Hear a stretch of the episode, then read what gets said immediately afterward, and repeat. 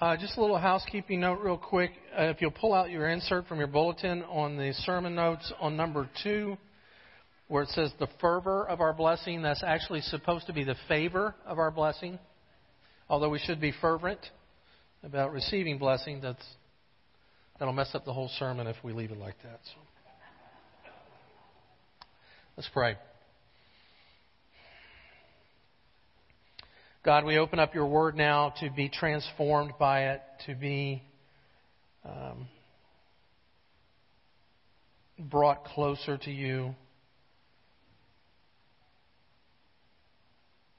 to be convicted, to be encouraged, and to be blessed.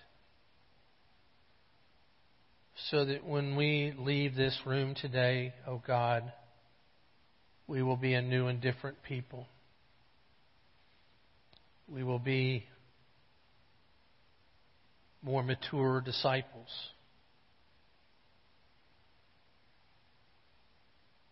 We will know what it means to be Christ followers.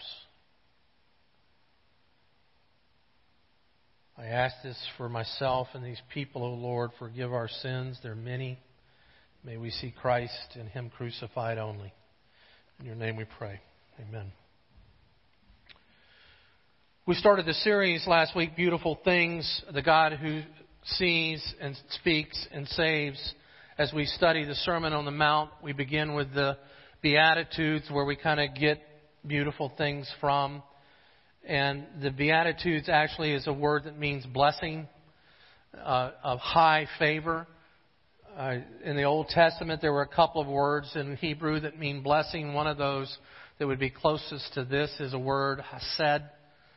Uh, I don't have the guttural means right now to do that. I don't have enough spit going on to get that out.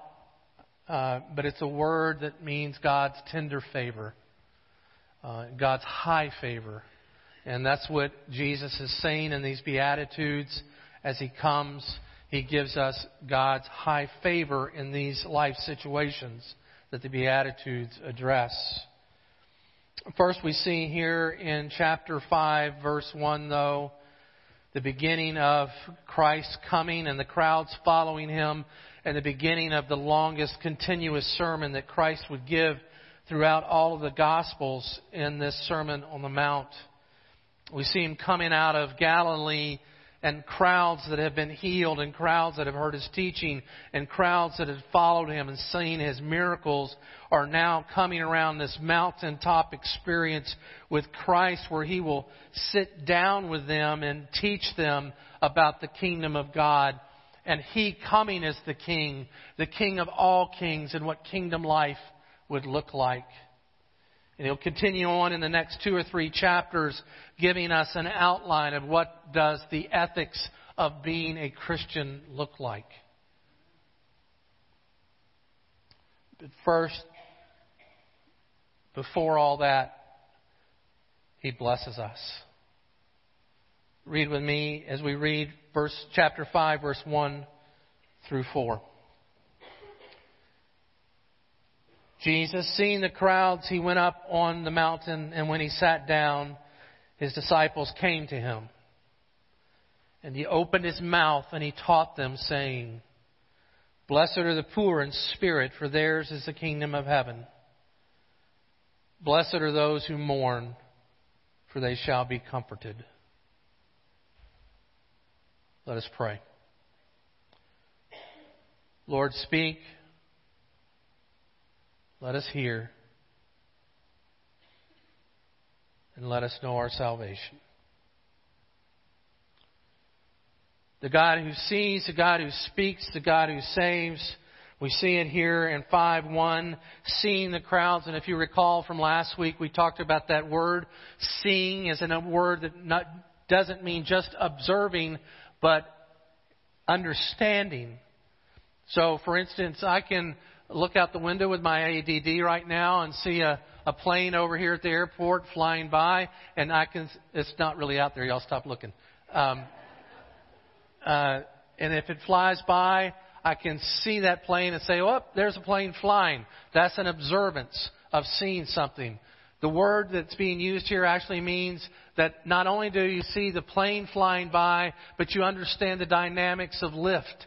And you think of a low pressure on top of a high pressure that brings a wing that's so constructed that it gives a plane lift with thrust. And there are rudders upon that airplane that make it move, yaw, and turn and go up and down.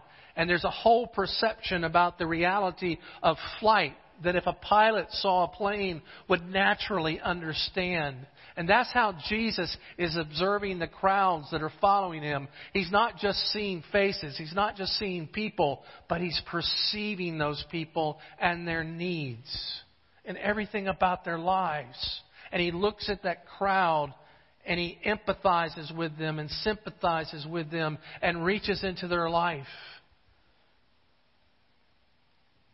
And then it says that he sits down and he opens his mouth. That he speaks to them and he speaks into their lives. And isn't that a good thing for you and I to know this morning? That Jesus knows exactly where you are. He knows exactly what's happening in your life.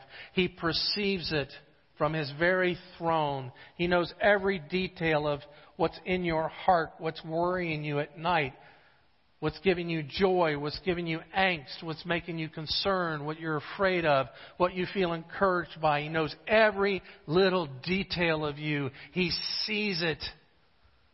And not only does he see it, but he speaks into your life.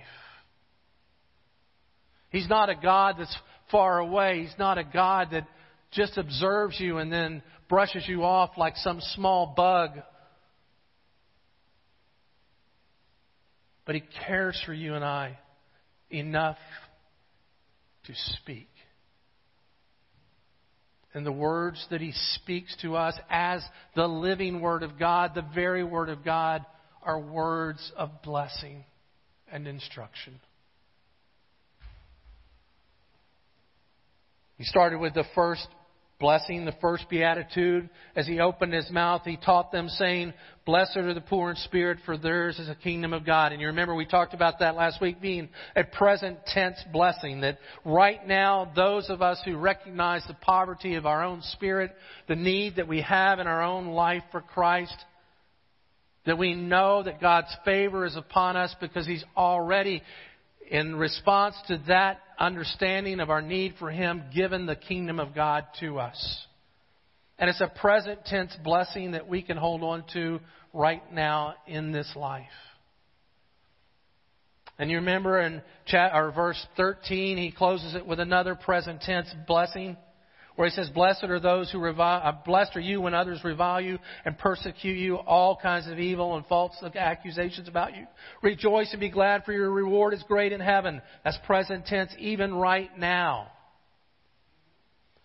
And then encapsulated in between these two Beatitudes are future tense Beatitudes that say, you haven't already, you're already in the kingdom of God, but as you go through this life, understand not only do you have comfort here, but there's a greater comfort to come.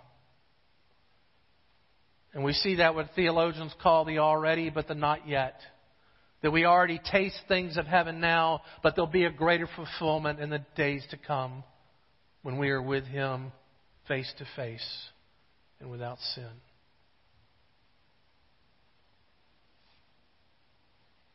So Jesus says, Blessed are you when you're poor in spirit, for yours is the kingdom of heaven. And then he goes on to say, Blessed are those who mourn, for they shall be comforted.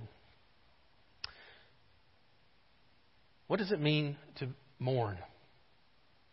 Well, certainly we all know the understanding of, of losing a loved one or the, the idea of mourning a death. And many different people in many different cultures have different traditions about that. I, you know, there was a time where you would wear black on your arm for six weeks, or if you were in the turn of the century, oftentimes a, a widow would wear black for a whole year to signify they were in the mourning process of uh, losing a loved one or someone close to them.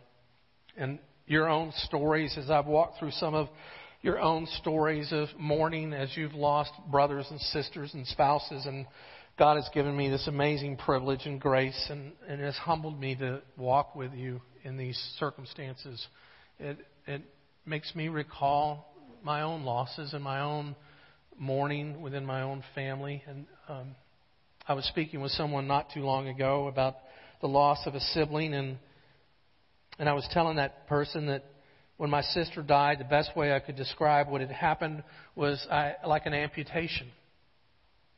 That it was like my arm being cut off. There was a part of me that was missing.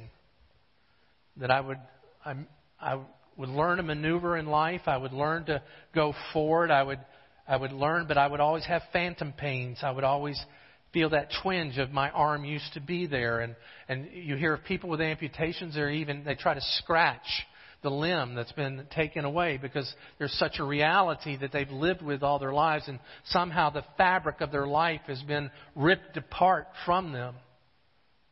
And you learn to move on, but it's never the same. And because of that, life has a, an element of mourning that will go on and on and on. I miss my sister. She died in 1994. Here we are, what, four, uh, 24 years later and I miss her like it was yesterday.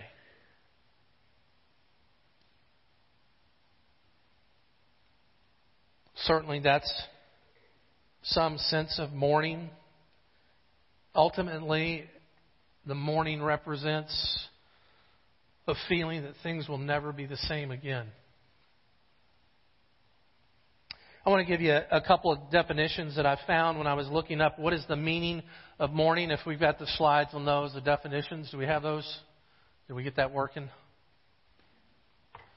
First definition is this to feel a deep sorrow or regret for the loss of someone or a death. Certainly, that's what we were just talking about. But the second one here kind of expands it out where the, to feel regret or sorrow about the loss or the disappearance of something or even someone.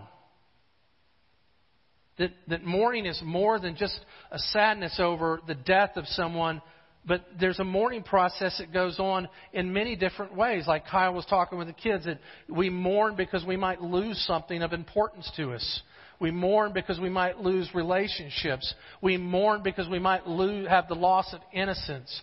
And because of that, we're, we're always looking around, realizing something's not right, something's going on. I want to just talk about three biblical examples. I'll give you the verse. You can look at them later. But just, just stay with me here and think through these things. And we, we look at 2 Samuel chapter 18, verse 33. This is a story about King David mourning over the loss of his son Absalom, who, who got killed in the attempt of trying to kill David, his own father. And we might think that David might feel a sense of justification or a sense of vindication that Absalom died in the war. But we don't find that. We find this deep sense of, of mourning within David. It says in those verses that he was deeply disturbed, that there was a sense of his gut being wrenched out of his body. The Hebrew word there is he vomited up hurt and disappointment over the loss of, of life, the loss of his own son. Certainly, in that, we see the idea of a biblical mourning over death. But we also see the mourning of a loss of relationship when we look at Paul in the Galatian church, chapter 4, 15 through 20, where Paul, Paul is talking to the Galatian church at their loss of the relationship that he has with them when, when he says to them, I remember a time you would have dug out your own eyes and given them to me as a gift. You loved me in such a way that you honored me and you, you made me feel like I was one of you. And yet here's this church that he had planted, this church that he had ministered to, this church that he had prayed for and loved, who was turning in their hearts against him. And Paul mourns over the loss of that relationship. As any pastor does for the most part over the loss of relationships of those who God has placed in his care. And then, of course, in Genesis 3 9, we see a mourning over the loss of innocence, where Adam says to the Lord, God comes to him and calls out his name, Adam, where are you? And Adam says, I heard you in the garden. I was found out I was naked and ashamed, and so I hid. and we see the mourning over the loss of innocence. Certainly, there are several other things that we mourn about, but when we look at those three things, we begin to understand I am a person who's in mourning all of the time. At some level, we all mourn together. Look with me at this truth, please. All of us are mourning at some level continually. All of us know that there's something wrong. We all know because we were made for something more. It doesn't take much. Look at the news. Think about this, this massacre over in New Zealand where 40 plus people are murdered in cold blood. Think of what happened in our own Twin Towers where jets are flown into towers and thousands of people die. Think about mothers who kidnap their children and drive them into lakes. Think about our latest law here in the state where we condone infanticide. There's something wrong. I was telling the Sunday school class this morning I had a hard time sleeping. I woke up early to only catch some guy who's an evolutionist trying to rebrand himself as a revolutionary evolutionist. Uh, yeah, I know. It was five. Uh, and I watched this man struggle to try to make something that's really, really wrong into something that's right. And he couldn't do it. And I thought, God, there's something wrong with us. Look at our relationships that we have.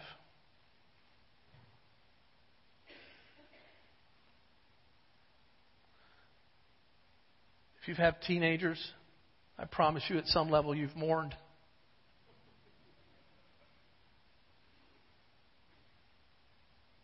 If you're like me and you realize you're cramming for finals, you mourn over the loss of your youth.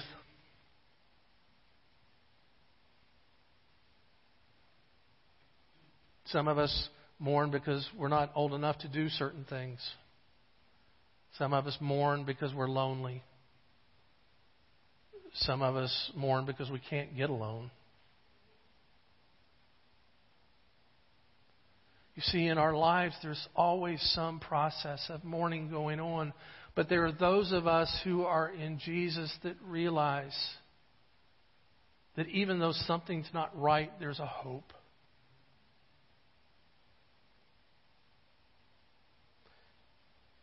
Are we able to show the clip? I can't see. Is that a yes or a no? Yep. Okay, hang on. We'll get right there.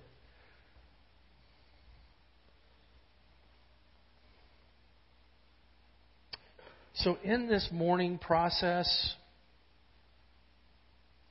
and the, and the realization that there's just something not right in the world, it causes us to begin to ask the question why is it this way? And where is God? Where is God in my loneliness? Where is God when I lost my innocence? Where is God in that broken relationship? Where is God when my loved one has died? I've shared with many of you the, the process what I went through with my own sister's death about God, where were you? And the conclusions that He brought me to. It's natural, it's normal for us to ask that question God, where are you? and what's up. But Jesus gives us a resounding answer. When you're there, when you're at that point, understand this you're blessed. Doesn't sound right, does it? When you're sad, you really are blessed. When you're in mourning, you're in high favor. It almost sounds contradictory, does it not? How can that be true? I want to run a song for you real quick. Listen as closely as you can. I think the lyrics are posted, and we'll come back to that question how is it true? How is the reality of our mourning really the favor of a blessing?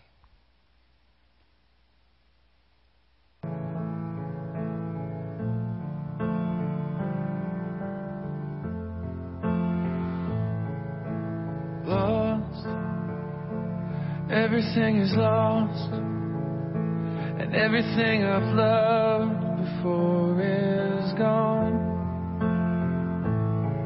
Alone, like the coming of the frost, and a cold winter's chill in my stony heart.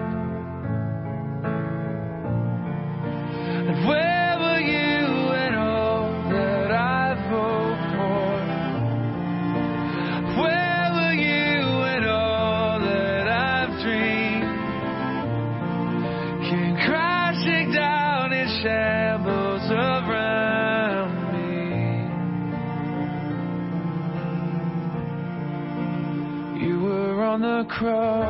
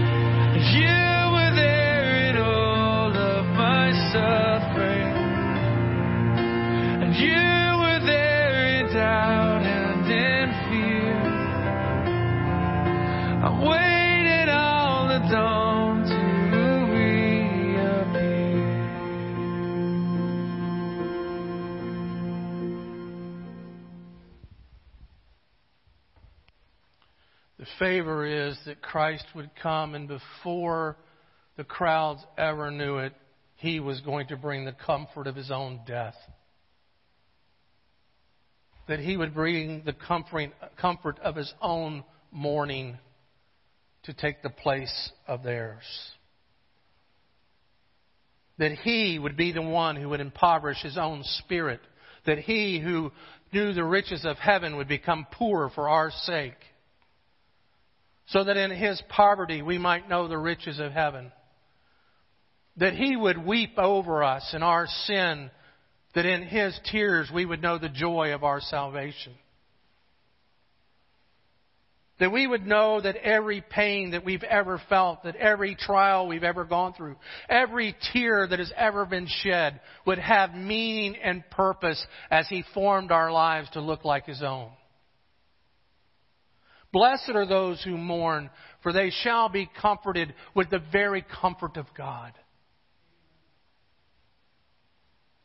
J.R.R. Tolkien said this Certainly in this life in sorrow we must go, but not in despair. Behold, we're not bound forever to the circles of this world, and beyond them is more than a memory. You see what Tolkien is saying there? You're right. This place isn't right. There's something wrong with it. But the great world is to come. Our life with God, the new heavens and the new earth, is on its way. And there, there will be no more pain. And we think of Revelation, where Jesus himself says he will wipe away every tear. That the mourning process will have the great comfort of the great physician. And literally, in that language, means that he will reach down in our eyes and gouge out that which made us sad that He will go to the root of the problem, its very source, and He will bring blessing. Blessed are those who mourn, for they shall receive comfort. What is this favor? How can I begin to experience this favor today? Let me point you back to Jesus in John 11 where Jesus comes and he sees and he speaks into his friend Lazarus' death. You remember the story, right? Jesus comes. He sees the crowd and he weeps. And he says, Show me where my friend is laid. He sees death. And it says once more, he was moved deeply in his spirit and he weeps over it. He tells them to roll away the stone, and then it says that he wept. And just like David wept for Absalom, Jesus weeps for Lazarus. And in the same way that David wept for Absalom, Jesus for Lazarus, Jesus also weeps over the death that happens to you and I. And then he speaks, Lazarus, come forth. And the dead man walks out alive. He comes, he blesses with his presence, he sees the situation, and he speaks life into the death of a human being and blesses them with great comfort and gives them eternal life. Jesus comes into your life and into mine. He sees it. He sees right where you're at. He sees the trouble of your life. He sees those things that make you sad, those things that you and I are mourning over. And He speaks the truth of His power and His authority into them and words of life.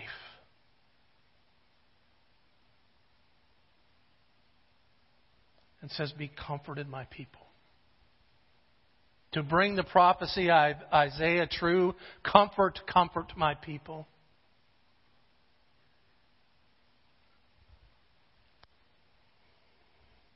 Not only does John, uh, uh, Jesus come and sees and speaks and saves us, but also in John 14, he gives us his Spirit.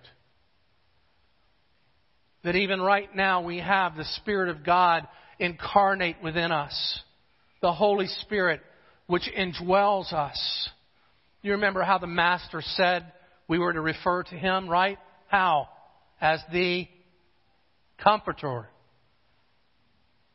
That we have the very comfort of God that is indwelled within us, that can never be separated from us, so that we might know the comfort of God in any and in every circumstance.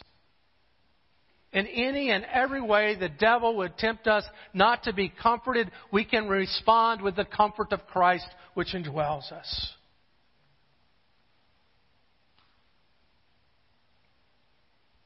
And with that comfort from 2 Corinthians 1 3 and 5, the God who comforts us in our times of trials so that we may comfort one another. Blessed are those who mourn, for they shall be comforted. Not just with a pat on the back, not with a lollipop. You and I have real problems. We have real sadnesses. There's real salt in our tears. But He comforts us by taking those things upon Himself. Those places where we lost our innocence. Those places where we have broken relationships. Those places where people have died. And He takes all of that upon Himself and takes it to the grave so that you and I will know the comfort of God. And that we might comfort one another with that very same comfort.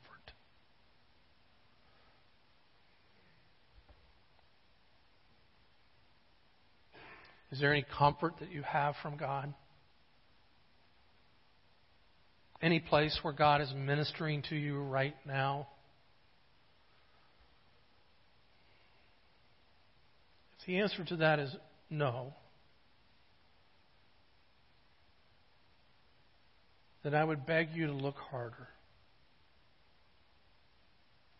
Because what is hurting you right now, what's causing heart water to come from your eyes right now when nobody's looking, is the very thing that Jesus died for and gave his life for. Are you crying are you sad over the state of the world? Jesus has brought you out of the world. Are you crying over the loss of a loved one? If they're in Christ, they're not lost, but they are with Him. Are you crying on loved ones that may not have known Christ? You can be comforted that your God will do what's right every time. Trust Him. Maybe it's the loss of innocence. Maybe it's the place where you were abused in your life. Where was God? He was on the cross for that abuse. He died for it that you might be set free from the ramifications of it. Where is God in your addictions? He died for your addictions so that you might be set free from them.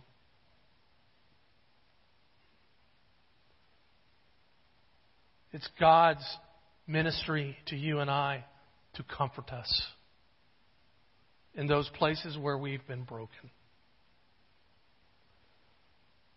I'd have you take this away this morning. Your mourning, my mourning, is the evidence of something better to come.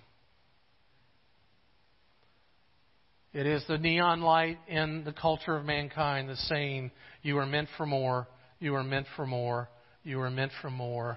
God has more for you. Release yourself from the bondage that this world wants to enslave you with. And live in the freedom of the comfort of Christ so that you may comfort others with the comfort that you have received. Blessed are those who mourn for you shall be comforted. Let's pray.